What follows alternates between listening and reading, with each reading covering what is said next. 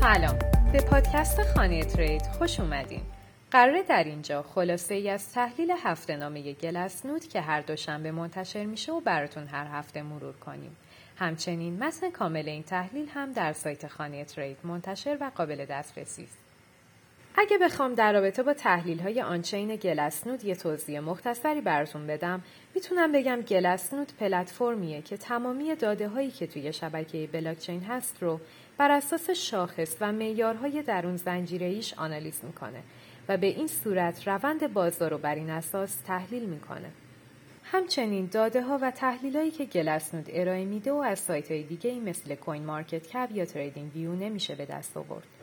مثلا در توضیح یکی از تحلیلاش می‌تونم این مثال رو براتون بزنم که روند بازار رو بر اساس میانگین سن coin های فروخته شده تو یک روز تحلیل می‌کنه و بهترین معیار برای تشخیص رفتار هولدرهای بلند مدت بیت کوینه.